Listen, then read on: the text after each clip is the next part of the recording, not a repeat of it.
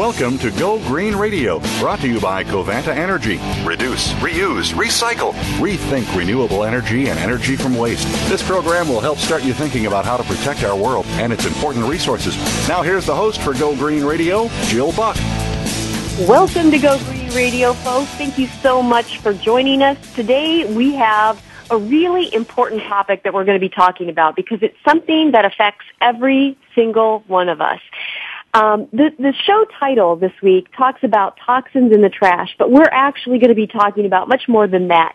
We have the founder and executive director of the Product Stewardship Institute, Scott Cassel, with us, and he's going to be talking to us about a number of products that we may have in our homes and our businesses every day and some of the health effects that these products can have, particularly if they are not used or disposed of properly. His organization has been around for almost 10 years, way before green was cool. And they are helping manufacturers, retailers, consumers, um, and government agencies deal with this issue of hazardous materials, toxic materials, in our waste stream and what to do about that. And I'm so pleased to have Scott on the show.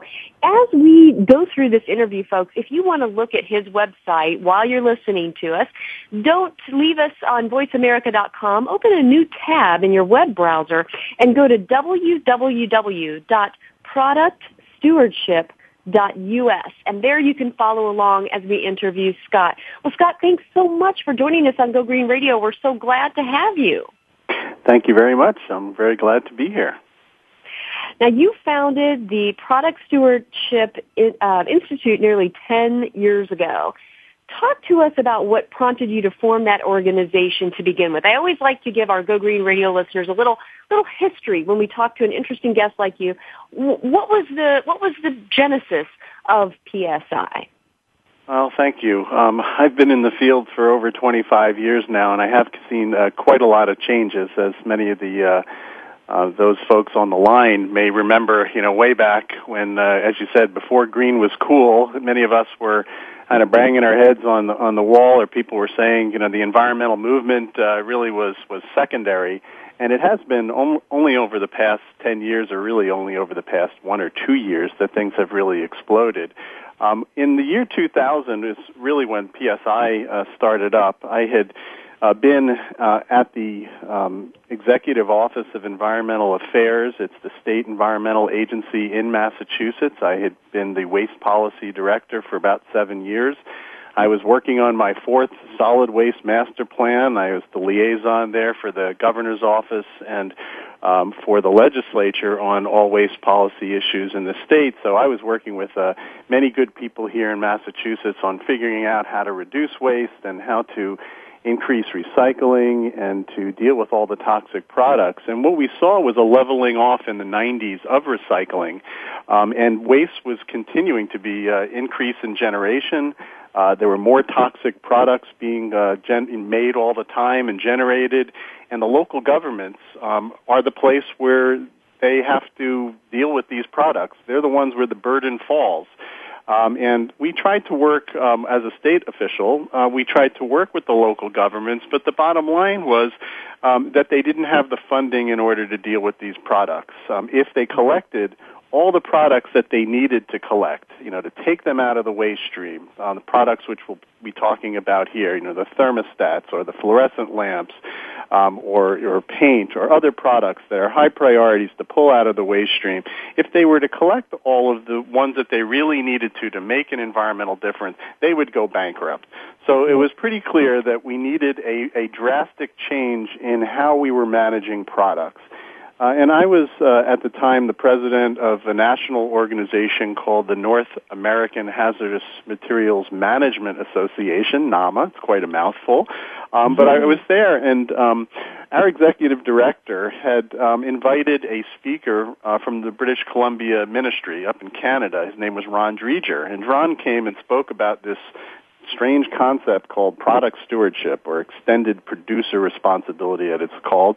And uh, at that time, uh, the, the province of British Columbia had these systems in place for over, over a dozen different products. Um, and it was a way to uh, fund them because you have the manufacturers uh, being responsible for setting up the systems for recycling or safe management of those products. It wasn't relying on the local governments um, to do this, to spend the money. It wasn't relying on the taxpayer funds. Um, so the light bulb went off in, in my head, and I brought these concepts back um, here in the United States, and I tried to develop some voluntary initiatives with a number of the manufacturers, the battery manufacturers, lamp manufacturers. I had them come in, and they really uh, weren't uh, receptive. They said, you know, Massachusetts, you're one state. You know, we we we're a national or international company. You know, we, that's very nice what what you want to do, but I'm sorry, we we we're doing plenty, and and that's enough.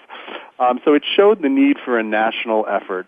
Um, and Massachusetts was not going to, you know, alone was not going to change the practices of the industry. So um, I worked with some colleagues. I developed a business plan while I was at the at the state, uh, and the state um, liked the idea of forming this new organization. I worked in concert with the University of Massachusetts um, and the state environmental agency, and uh, we started up shop. We created uh, this new organization, and, and uh, in December of 2000.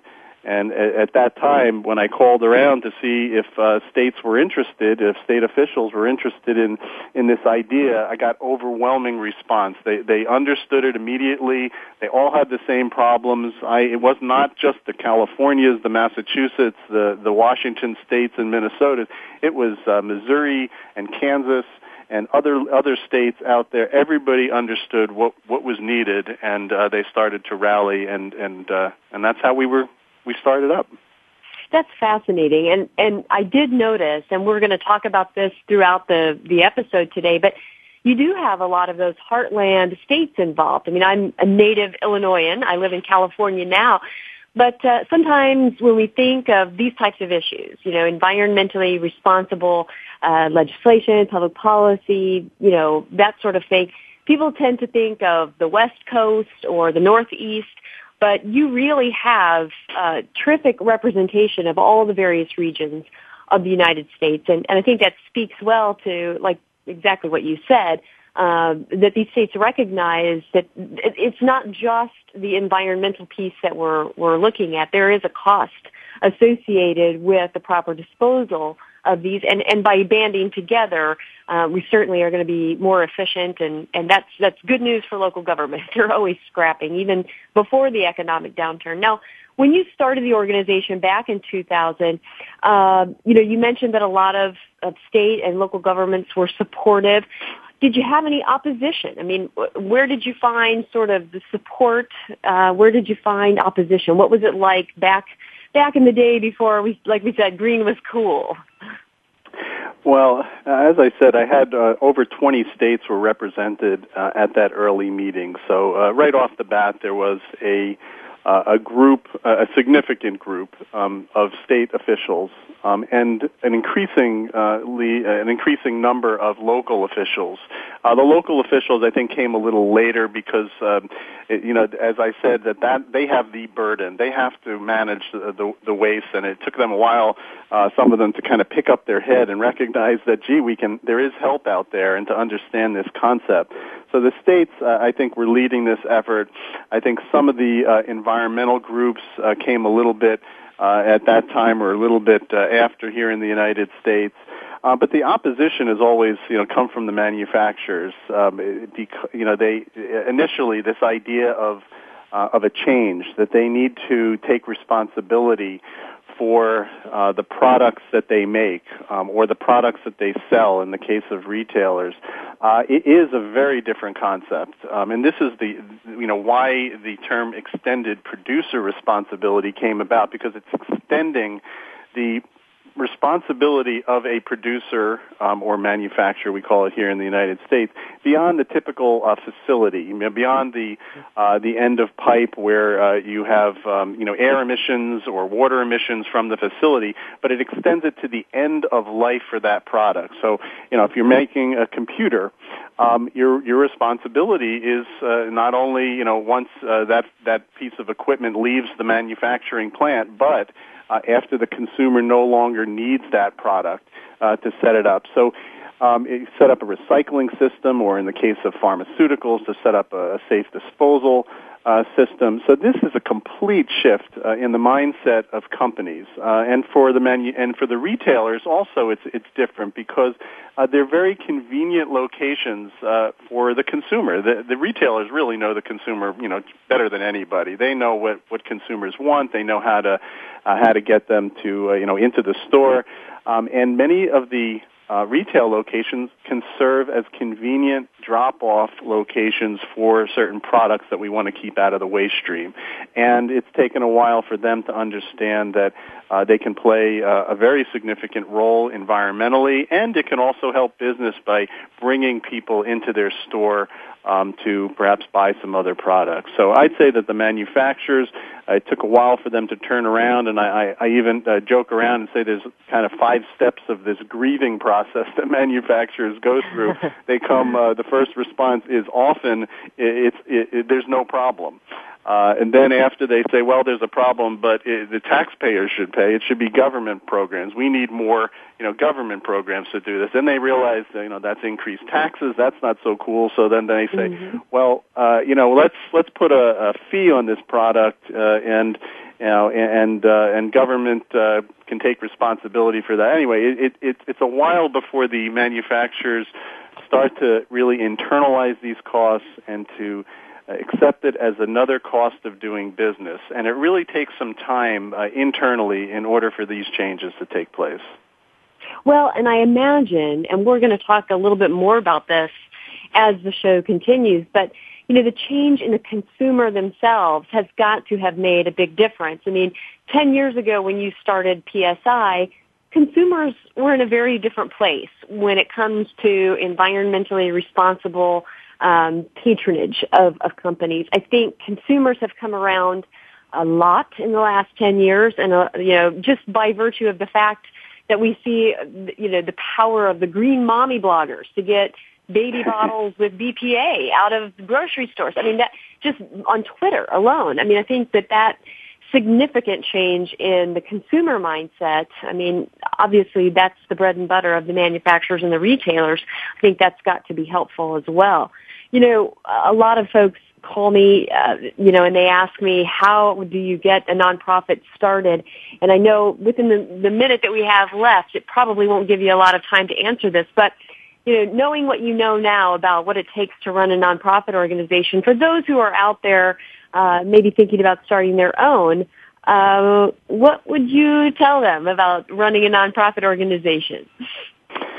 Well, the, the, the bottom line is start something new if the need is great. If the, if there's a real need and a real demand and it's not being met out there, uh, if there's a gap in the service, um, then then do something. But don't start if you can build from an existing group. Uh, you know, there's there's a lot of ego that comes into some of this, and I see that that's always a challenge in terms of organizations working together. Um, I'd say focus on the on the need and focus on partnering and how to jointly um, get to the end goal. Um, and also, uh, you know, starting any organization, it's like your own finances. Diversify your funding sources uh, and your partnerships. Be strong. Be a, a strong network and branch out. I agree, 100%. Well, folks, we're going to be back with more from Scott Cassel and the Product Stewardship Institute right after this quick commercial break. Don't go away. We'll be right back with more Go Green Radio.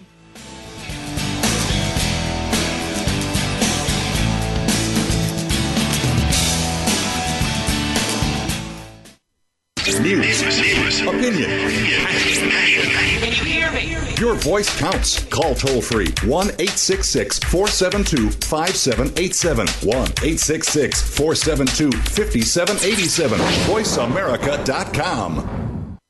Take a wild guess. How much garbage generated in the United States today is converted into energy? Is it 26%, 43%, or 14%? Working here and around the world to produce a reliable supply of clean, green energy, Covanta Energy works with communities to turn household trash into energy. Oh, yeah, that question I asked earlier? Today, only 14% of U.S. garbage is converted to energy. Just 14%. Covanta alone processes half of that municipal solid waste into renewable energy for a cleaner world. For more information about Covanta Energy, visit us today at www.covantaenergy.com. Now, Mrs. Johnson, before we close on your mortgage loan, I want to make sure you remember Mike. Hi, you can trust me. I'm African American, just like you. So, here's the low monthly payments and interest rates we promised, and here's where they triple. The rest of this stuff is just here to make sure that we get your house when you can't pay us back. What a lovely house. Predatory lenders are never this easy to spot. Call us at 866-222-FAIR and protect yourself with the facts. A public service announcement brought to you by the National Fair Housing Alliance and the Ad Council. By George is a lifestyle program dedicated to improving the lives of listeners by focusing on the holistic growth of their mind, body, and spirit.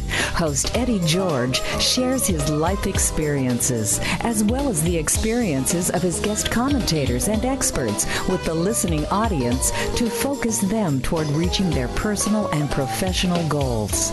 Tune in every Monday afternoon at 1 p.m. PST, 4 p.m. EST to Radio by George on the Voice America channel and learn more from the life experiences of a man who went from being a somewhat unruly kid in the streets of Philadelphia to a retired professional athlete who has become a role model for not only young people but for businessmen and women globally. Plan to spend your Monday afternoons with Eddie George and his empowering talk radio show, Radio by George. That's every Monday at 1 p.m. PST, right here on the Voice America channel.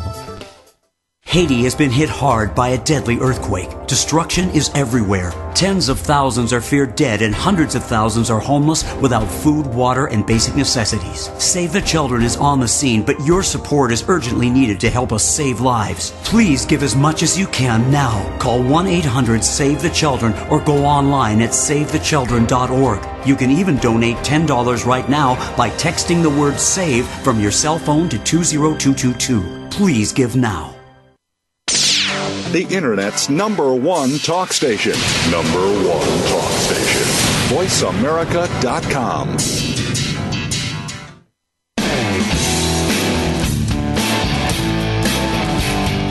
You're listening to Go Green Radio with your host, Jill Buck.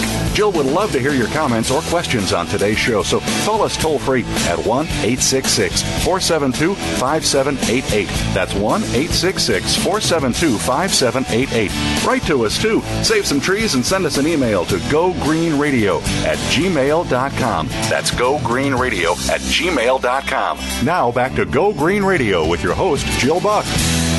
Welcome back to Go Green Radio, folks. We're so glad to have you, as always. I want to give a special shout out to our Go Green Initiative family. We have a lot of folks who are listening. For those of you who might be unfamiliar with the organization that I'm talking about, it's my fourth baby. I have three kids and and my fourth baby is the Go Green Initiative. Uh, started it back in 2002. It's now the largest environmental education program in the world, operating in all 50 U.S. states and in 36 countries around the globe. And we have a lot of our Go Green Initiative family listening in today. So I want to say thank you all to listening to Go Green Radio. We're joined today by Scott Cassel. He is the founder and executive director of the Product Stewardship Institute. If you want to check out his website while we conduct the interview today, please don't turn off this web browser. Stay on voiceamerica.com, but open a new tab in your web browser and go to www.productstewardship.us. And there you'll be able to see what Scott's up to. He's been doing this for about 10 years and uh, I'm just thrilled to death to have you on the show today, Scott. Thanks so much for your time. It's great being here. Well, I want to talk spe- specifically about some of the programs that you're working on. You address a lot of specific products, and folks, if you're on his website, you can click on the products uh, button on the website there. Let's start with pharmaceuticals. Um, if you would, Scott, please explain to our listeners what the problem is when it comes to pharmaceuticals and what PSI is working on to address this issue that I, I'm afraid is really threatening our water supply. Yeah, pharmaceuticals is a very interesting issue because um, we uh, break down the problem into four different areas. Uh, one is aquatic impacts of the pharmaceuticals uh, that are entering our waterway. The other are uh, the um, potential um, health uh, and human impacts from that, from perhaps drinking water. Um, but even more significant right now, what's driving this issue here in the United States are accidental poisonings and drug abuse in the home for the leftover medications. There's been um, a lot of attention being brought um, to bear from uh, kids who are uh, taking medicines uh, out of the cabinets um, uh, that are prescription drugs uh, and uh, and using them uh, illegally. And so there's a, there's a need for a safe place for disposal of the medications. Um, now, what's what's happened is that we've started to detect um, these medications uh, in our waterways. The U.S. Geological Survey has done uh, some testing way back, and the AP um, Associated Press has done a number of stories to highlight the fact that we're we're actually detecting um, um, quantities of medications in our waterways. So we don't fully know what the impacts are on human health, but we have seen that it's changed the gender of fish, particularly those downstream where these uh, pharmaceuticals have been uh, introduced into the waterway where there's higher concentration. So we know that they're changing the aquatic species, and from that, there's a lot of concern, of course, in terms of what this means uh, for human health. So, um, uh, but the, the the issue that's driving pharmaceuticals uh, in the U.S. is the the accidental poisonings from uh, kids or pets taking this stuff out of the garbage or out of the medicine cabinets, and then, as I said, the drug abuse. Now, what we're trying to do, there's um, the part of the issue is that it's very expensive and very cumbersome to collect these products, um, these take back product, take back um, programs for pharmaceuticals, um, and also there's uh, many of these drugs have traditionally been flushed. The the the message has been to flush these in the toilet. We do not want people to do that uh, anymore because that gets directly into the waterway. Um, so what we're um, PSI is working on is um, changing federal uh, legislation, congressional legislation, to change the Controlled Substances Act um, that will um, make it possible for these take back programs to um, be more flexibly uh, collected, like, uh, these collections to take place uh, more easily in communities and at, at less cost um, and also to send the message universally that we do not want flushing. So that's one of the things that we've been working on on this issue. We're working with a whole range of, uh, of, of, of, pharmaceutical companies, uh, healthcare providers, waste management companies, state, local, uh, and federal government agencies, and others to try to address this issue. Well, and it's complicated because, you know, it's one thing for uh, a pharmaceutical manufacturer to take their waste products um, for instance, maybe to a Covanta energy plant where they can be safely incinerated. But it's another thing altogether when you start talking about having a location for consumers to drop off unneeded, you know, pharmaceuticals. I mean, uh, my daughter has asthma and she has expired asthma medication. There's nothing in my community for me to do with it. There's no place I can take it. Um, if I put it into the garbage, I I'm concerned that you know some of it's liquid. It might reach into you know through the landfill barrier and into the waterways, and that's you know that's not safe for anybody to be drinking or or what have you. So this really is a complicated issue, and and so we'll be watching what PSI does, you know, and and the successes that you have. Um, I'd like to hear more about that as you progress. You know, mercury is another substance that's been in the news recently, and I know that for families living with autism, they're keenly concerned about mercury being absorbed by human beings. A few weeks ago, we had the editor of E, the environmental magazine, on uh, Go Green Radio, and we were talking about how uh, you know, they've done a lot of blood work on children with autism, and they found that the levels of mercury and other heavy metals in their bloodstream tends to be much, much higher than children without autism. Um, a lot of our Go Green Radio listeners, though, may not be familiar with the health risks associated with mercury and the issues around its use and proper disposal. If you would, explain that issue to us and then talk about the programs that PSI has to address mercury. Yeah, mercury has been uh, the highest priority um, material, I guess toxic material that um, waste management officials have been trying to remove from the waste stream, source reduce it so it's not in products, and also once it's in products to make sure that they don't go into incinerators or landfills. Uh, mercury enters the environment really, if we look at it from two main sources. One is from products. Uh, and the other is from coal-fired power plants, uh, many from you know uh, from the west that are blowing uh, Midwest, to blowing to the to the east, where there's deposition of the mercury, and uh, the mercury can enter into uh, the water. Uh, and then it, um, it gets taken up by the fish, and the, the little fish are eaten by the bigger fish, and then the mercury gets concentrated in those big fish, uh, and that is why uh, many, and or I can say most, um, state um, states have uh, fish advisories uh, that are telling uh, pregnant women, children, and others to limit the amount of fish uh, that you're eating because of the mercury content. So there are huge implications uh, commercially um, and for our daily lives uh, in terms of the mercury that's getting into the environment. Now, in terms of products, there's uh, maybe four basic products where there's a lot of mercury um, concentrated. Thermostats is one of the largest. You get a four grams of mercury per thermostat, which is quite a lot. It's a, it's an ampule, it's a globule of mercury. All of us loved to play with these little things when we were kids, but it's not a good mm-hmm. idea, and it uh, and it uh, it is very very toxic.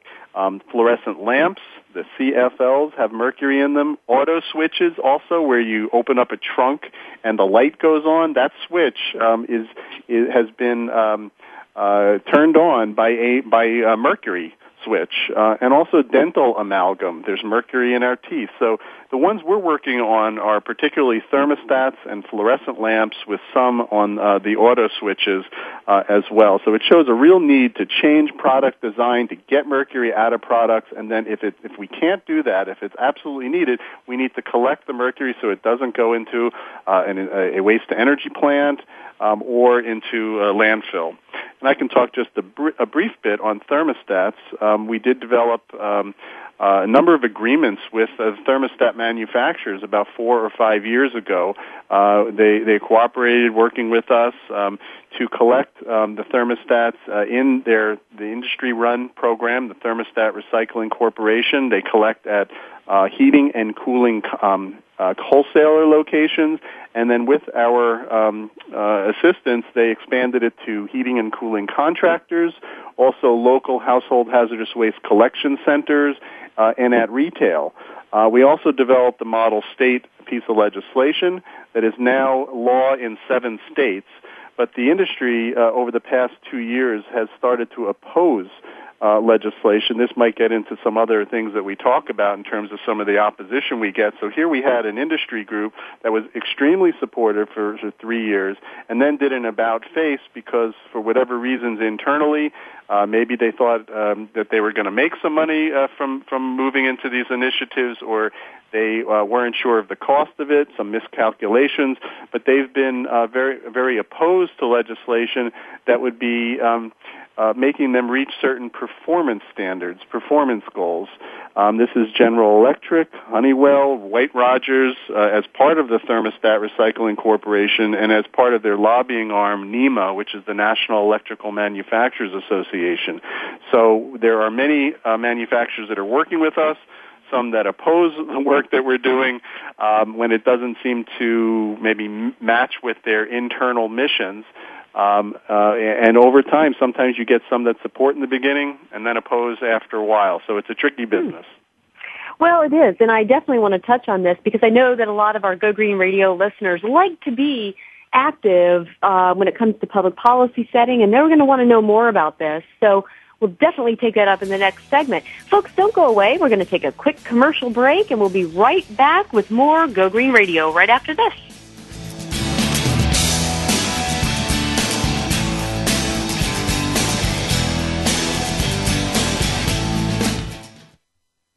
Opinion, Can you hear me? Your voice counts. Call toll free 1 866 472 5787. 1 866 472 5787. VoiceAmerica.com.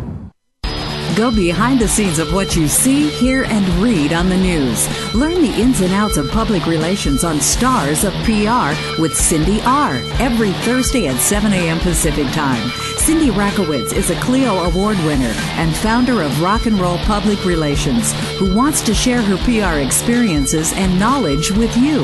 Learn how to handle a crisis, deal with celebrities, and become a terrific PR executive. Listen to the Stars of PR with Cindy R. every Thursday at 7 a.m. Pacific Time here on News Talk Radio, voiceamerica.com. Hey, Dad. What? I can't get the ketchup bottle open. Here, let me try. Here you go. Thanks. You don't have to be a hero to be a hero. When you adopt a child from foster care, just being there makes all the difference. To learn more, call 1 888 200 4005. A public service announcement brought to you by Adopt US Kids, the U.S. Department of Health and Human Services, and the Ad Council.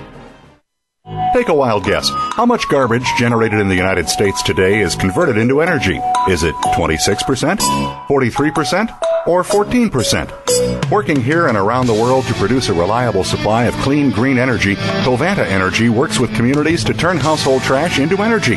Oh, yeah, that question I asked earlier? Today, only 14% of U.S. garbage is converted to energy. Just 14%. Covanta alone processes half of that municipal solid waste into renewable energy for a cleaner world. For more information about Covanta Energy, visit us today at www.covantaenergy.com. Stimulating talk gets those synapses in the brain firing really fast. All the time. The number one internet talk station where your opinion counts. VoiceAmerica.com.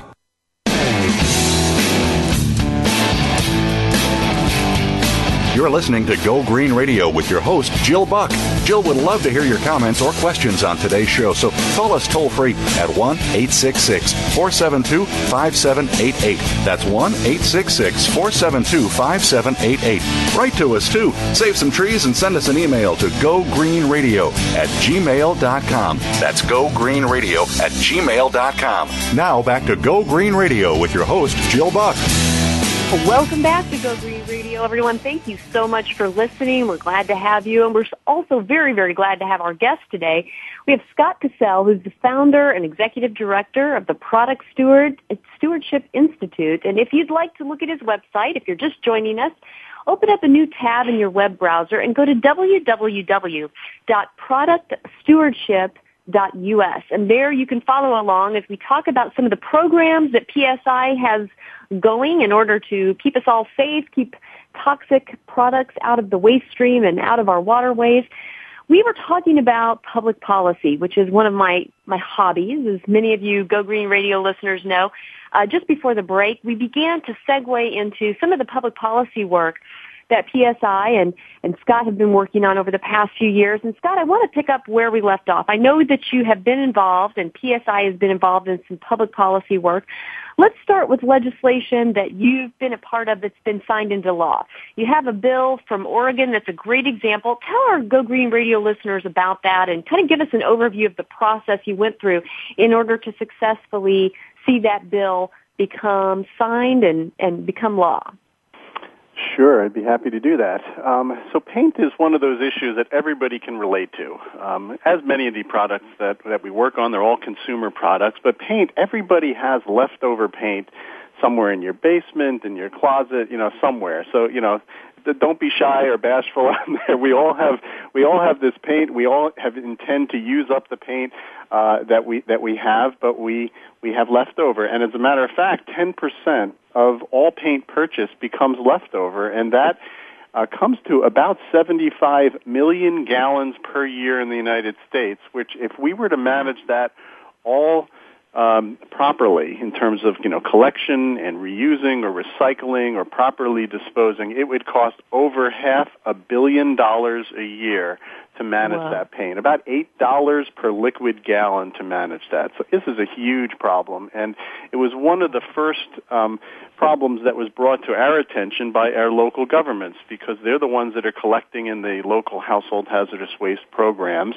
and this was the largest cost for them. The largest by volume uh, and the largest cost. So they asked us to work on this issue, and uh, we went to the paint industry um, about uh, seven years ago, um, and um, I remember giving a presentation uh, in Washington D.C. before the Architectural Coatings Committee of the National Paint and Coatings Association. Now they're called the American Coatings Association, um, and I spoke to a room, large room full of executives, and gave you know a, pitch about working together and how we can you know really do some good things and and get on the same page. And after I was done, I asked if there were any questions, and I could hear a pin drop. It was it was so quiet. I, I was really concerned about what was going to happen, um, and uh, they ushered me out of the room right afterwards. But what happened there was they, they, it was a wake up call, I think, for them that that uh, there was um, uh, not only um, this potential risk, but also there was an opportunity for them to work with an organization that could bring together a, a whole bunch of states, um, and we can develop something together um, so that we could, so that they uh, could have a program that was accepted in the in the uh, state and local agencies, um, and, and, one that's not uh, unilaterally um, forced on them by legislation. And they had some bad experiences in California and Minnesota, which introduced legislation. So they they wanted they didn't want to see a piecemeal approach across the United States. They uh, and they decided to give it a shot. So we worked together um, for, as I said, seven years, and, and there's a lot to talk about. But in essence, we we developed two large uh, agreements, written agreements, memoranda of understanding. Um, that were signed by over 50 entities, including the paint industry, re, uh, retailers, uh, the U.S. Environmental Protection Agency, state and local governments, uh, painting contractors, and others. And what this uh, did eventually, the paint industry went along the line of what I talked about before about some of these stages of acceptance of solving the problem. And we're at a point uh, where they have accepted full responsibility for setting up a collection and reuse or recycling or even source reduction system for the leftover paint in the United States. And uh, through the agreement, we um, it was. Uh, we developed a model bill um, that was passed in Oregon in July. So Oregon is the first state. It's called a pilot initiative. Um, and that is being implemented now, and then it's now being rolled out in. Uh, uh, there's legislation introduced in Vermont, Connecticut, and California that are active now, and that will be introduced in five other states that are part of this memorandum of understanding that I mentioned before. And we're learning as we go along, but I really want to emphasize the paint industry uh, has done it right. They, they're smart. They've they've uh, decided they wanted to work with all the other stakeholders. And I want to say it hasn't been easy. You know, every step along the way has been a negotiation, a, a very difficult discussions at times, but we've been able to get through it by consensus every step of the way for seven years. Well, and I think that that regardless of where a person falls politically, you have to look at a case like this as a, as a really smart case study. You know, if if you want to come to consensus, if you really want to get all the stakeholders on board, you have to let everybody come to the table. And in an instance where you have government, you have the industry, you have you know, uh, nonprofit stakeholder groups all coming together and really working as a team to come up with manageable and economically feasible solutions. I mean, that's how things get done. That's problem solving at an adult level. Sometimes we see, you know, legislation being crammed down the industry's throats and they really don't have a chance to chime in unless they're lobbying against the bills.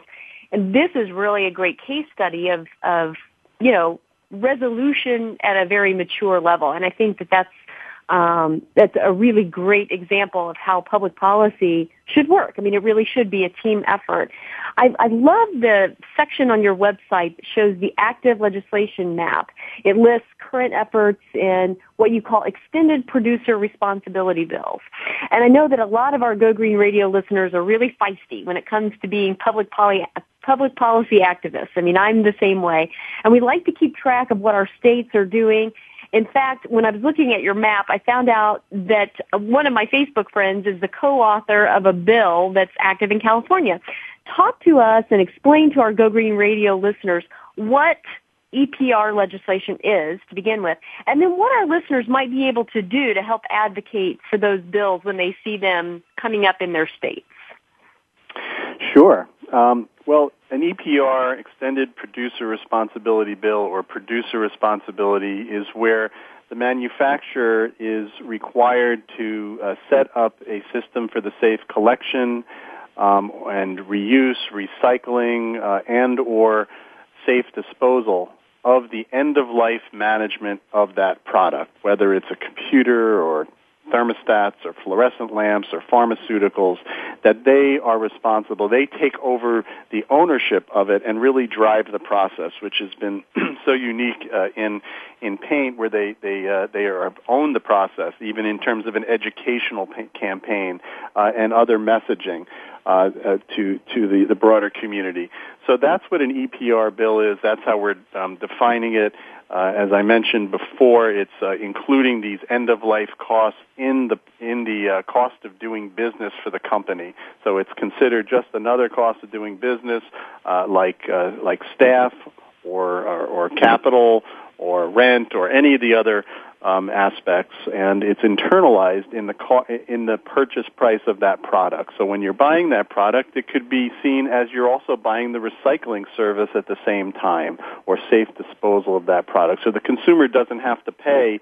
Uh, in the back end, these end of life fees, if they if a consumer has to pay when they dispose of that product, it's a real disincentive because you're asking that consumer to do the right thing, but then hitting them up with that cost in the back end. And even though it may be a little bit more expensive up in the front end for that product, psychologically hitting them in the back end causes many of these consumers to illegal, illegally dispose of these products in places that cause problems for government, or they'll just stick it in the garbage, uh, and, and that's not what we want to have done.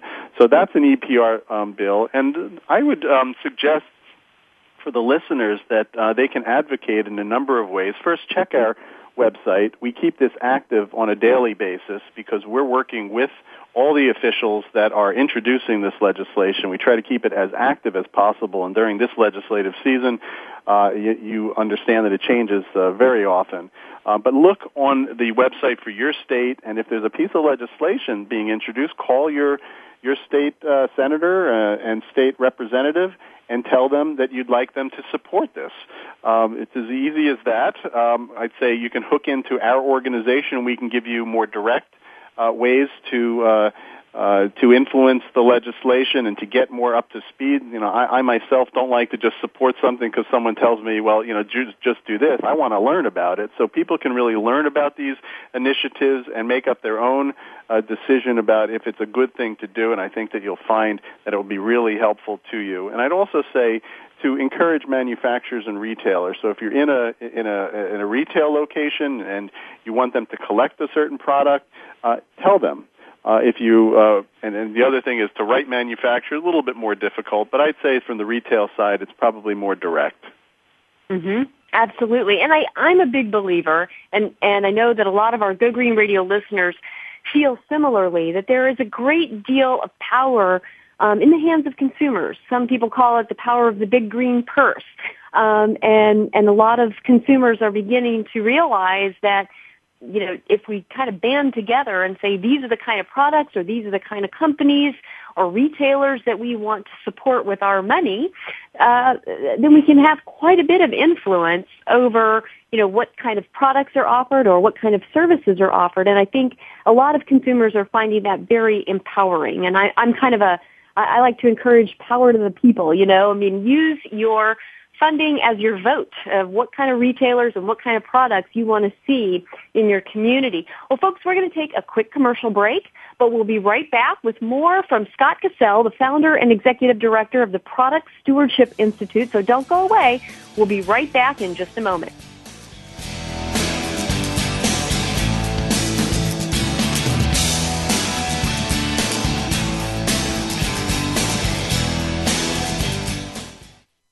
Talk, talk, talk. That's all we do is talk. If you'd like to talk, call us toll free right now at 1 866 472 5787. 1 866 472 5787. That's it. That's it. VoiceAmerica.com.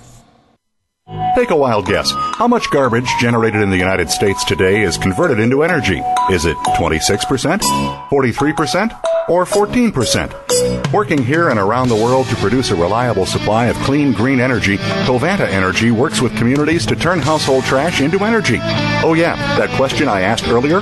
Today, only 14% of U.S. garbage is converted to energy. Just 14%. Covanta alone processes half of that municipal solid waste into renewable energy for a cleaner world. For more information about Covanta Energy, visit us today at www.covantaenergy.com.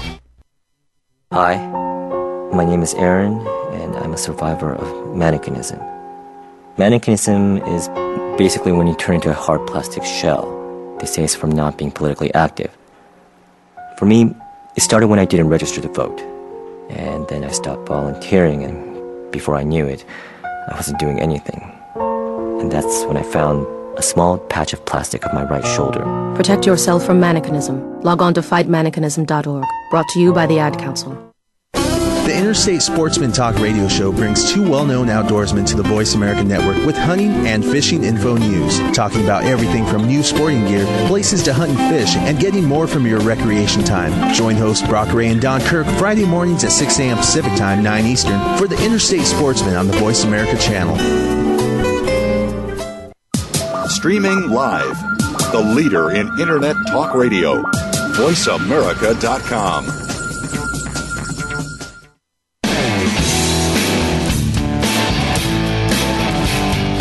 You're listening to Go Green Radio with your host, Jill Buck. Jill would love to hear your comments or questions on today's show, so call us toll free at 1 866 472 5788. That's 1 866 472 5788. Write to us too. Save some trees and send us an email to gogreenradio at gmail.com. That's gogreenradio at gmail.com. Now back to Go Green Radio with your host, Jill Buck. Welcome back to Go Green Radio, folks. Always so glad to have you join us. And if you're thinking, wow, this is an episode of Go Green Radio that you want to hear again or that you want to recommend to some of your friends, don't worry. There are a couple of ways that you can accomplish that. First of all, we're syndicated now on the Green Talk Network. So if you go to voiceamerica.com and you click on the Green Talk Network, you can hear this show again on Tuesdays at 9 a.m. Pacific, noon Eastern Time. So if you want to check it out again or tell your friends to, to definitely uh, listen in, that's when you can do it. Tuesdays on the Green Talk Network from 9 to 10 on Pacific Time and noon to 1 Eastern Time. Uh, we're also archiving our podcast, so you can download it, listen to your iTunes, uh, put it on your iPod, and listen to Go Green Radio anytime you want to. So those are your options, folks, and we're always glad to have your feedback. So if you have any ideas for shows that we can do in the future or questions that you may have, don't hesitate to give us a shout out at gogreenradio at gmail.com. Well, we are back with Scott Cassel, the founder and executive director of the Product Stewardship Institute. That's www.productstewardship.us. You've got to check out his website. And I know that those of you who've been listening to the show are probably excited about what he's doing. You're supportive of the work that his organization is doing, and you'd like to get involved. Scott, I'd love for you to tell our listeners how they can get involved with the Product Stewardship Institute and the important work that you're doing. You have membership opportunities listed on your website. Tell us more about how to get involved as a member and what the membership benefits are. Great. Thank you very much, Jill, for the opportunity. Um, you mentioned our website, uh, and so those that are uh, listening now and that are online can go to productstewardship.us, and on the homepage you'll see there's a button for membership. Uh, you can click on that button, and in the middle of the page there it says New, PSI's individual membership. Uh, if you're an individual, obviously, you can go there and see, um, click on that, and you can see the benefits that are offered um, which are networking conference calls, which I'm not sure we had a chance to talk about yet, but we have uh, technical conference calls on various uh, product categories like uh, electronic waste. Um, we have we're doing uh, these are the ones we're going to be doing over the, the spring is electronic waste legislation, uh, plastic bag issue because that's been very big on people's agenda, um, food waste. Um, also on the life cycle issues, looking at the full life cycle impacts from the mining of products and the manufacture of them through use and transportation all the way to disposal. Um, also looking at solar panels, um, the uh, recycling needed there, and some of the environmental impacts from uh, these uh, energy efficient uh, manufacturing of products. And then safer cosmetics is the last one. So that just gives you an idea of some of the types of networking calls that we have here. We also um, have product stewardship email updates, which are um, little summaries of uh, issues that we think that uh, you should know about from the United States, Canada, and Europe, and other locations around the globe. We have a newsletter, uh, listservs, and we also have an annual forum. So that would be just the individual membership. Uh, and if you go back to uh, that other page where uh, you, the basic membership page, we have uh, membership for state and local government officials, and also for corporations, organizations, and academic institutions.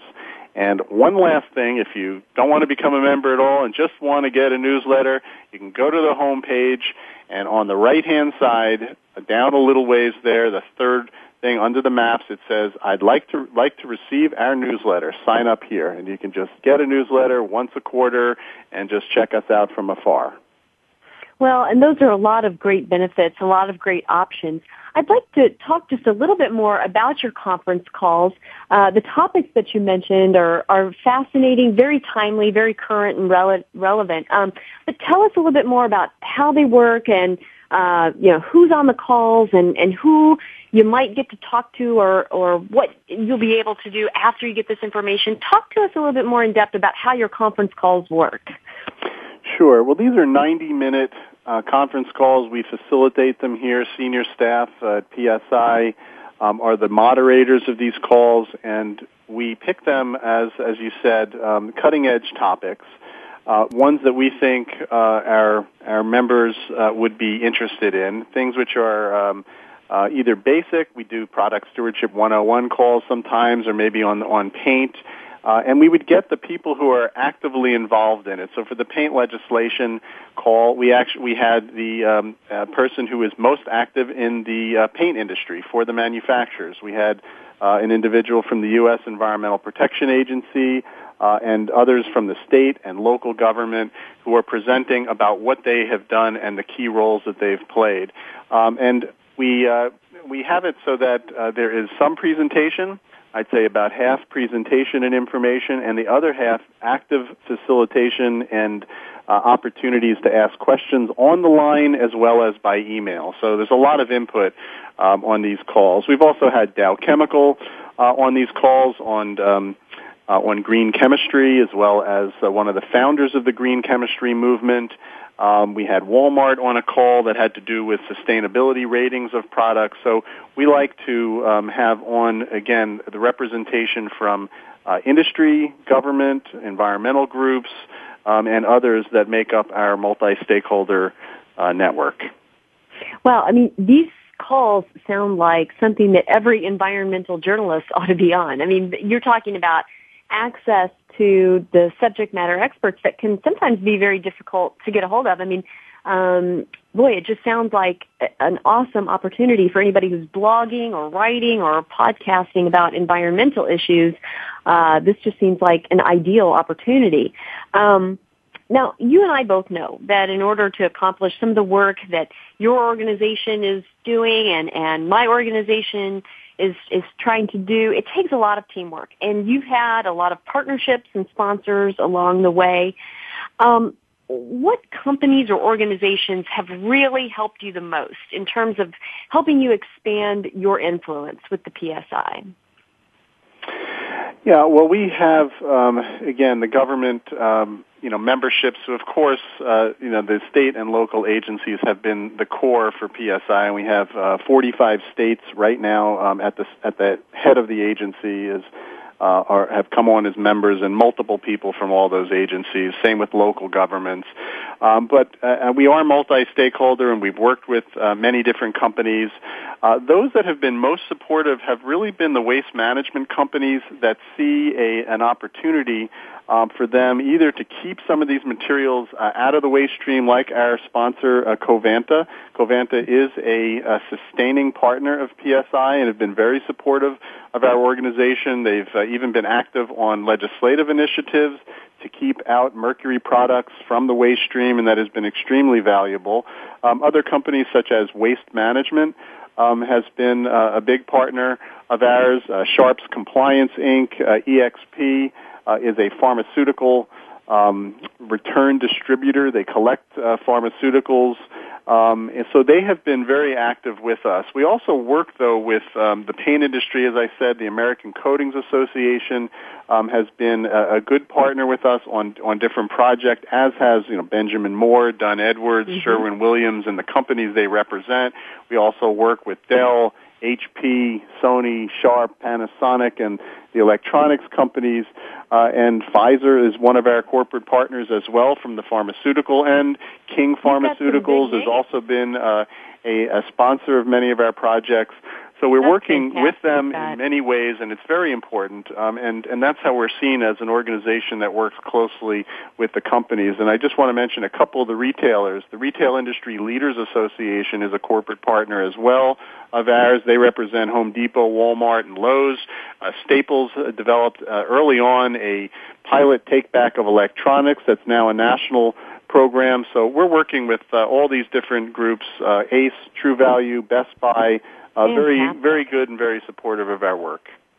Well, and your work is very is very important, and I'm glad to hear that you have so many big name partners who are helping you expand your influence. I mean, we all stand to benefit from keeping toxins out of our waste stream, and and I really applaud what you're doing. Thanks so much for joining us, Scott, and thank you so much for joining us, everybody who's out there listening. We'll be back same time, same place next week with more Go Green Radio.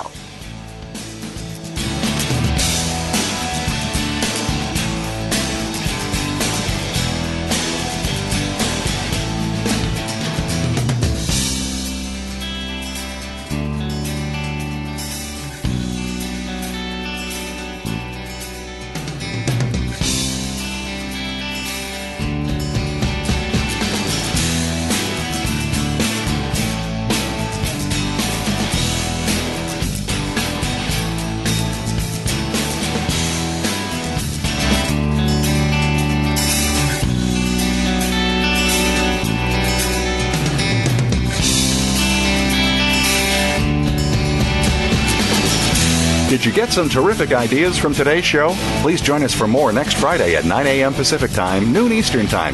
It's Go Green Radio with Jill Buck here on Voice America. Go Green Radio is proudly sponsored by Covanta Energy, a leader in providing renewable energy solutions for a cleaner world. Visit www.covantaenergy.com for more information. We'll see you here next week.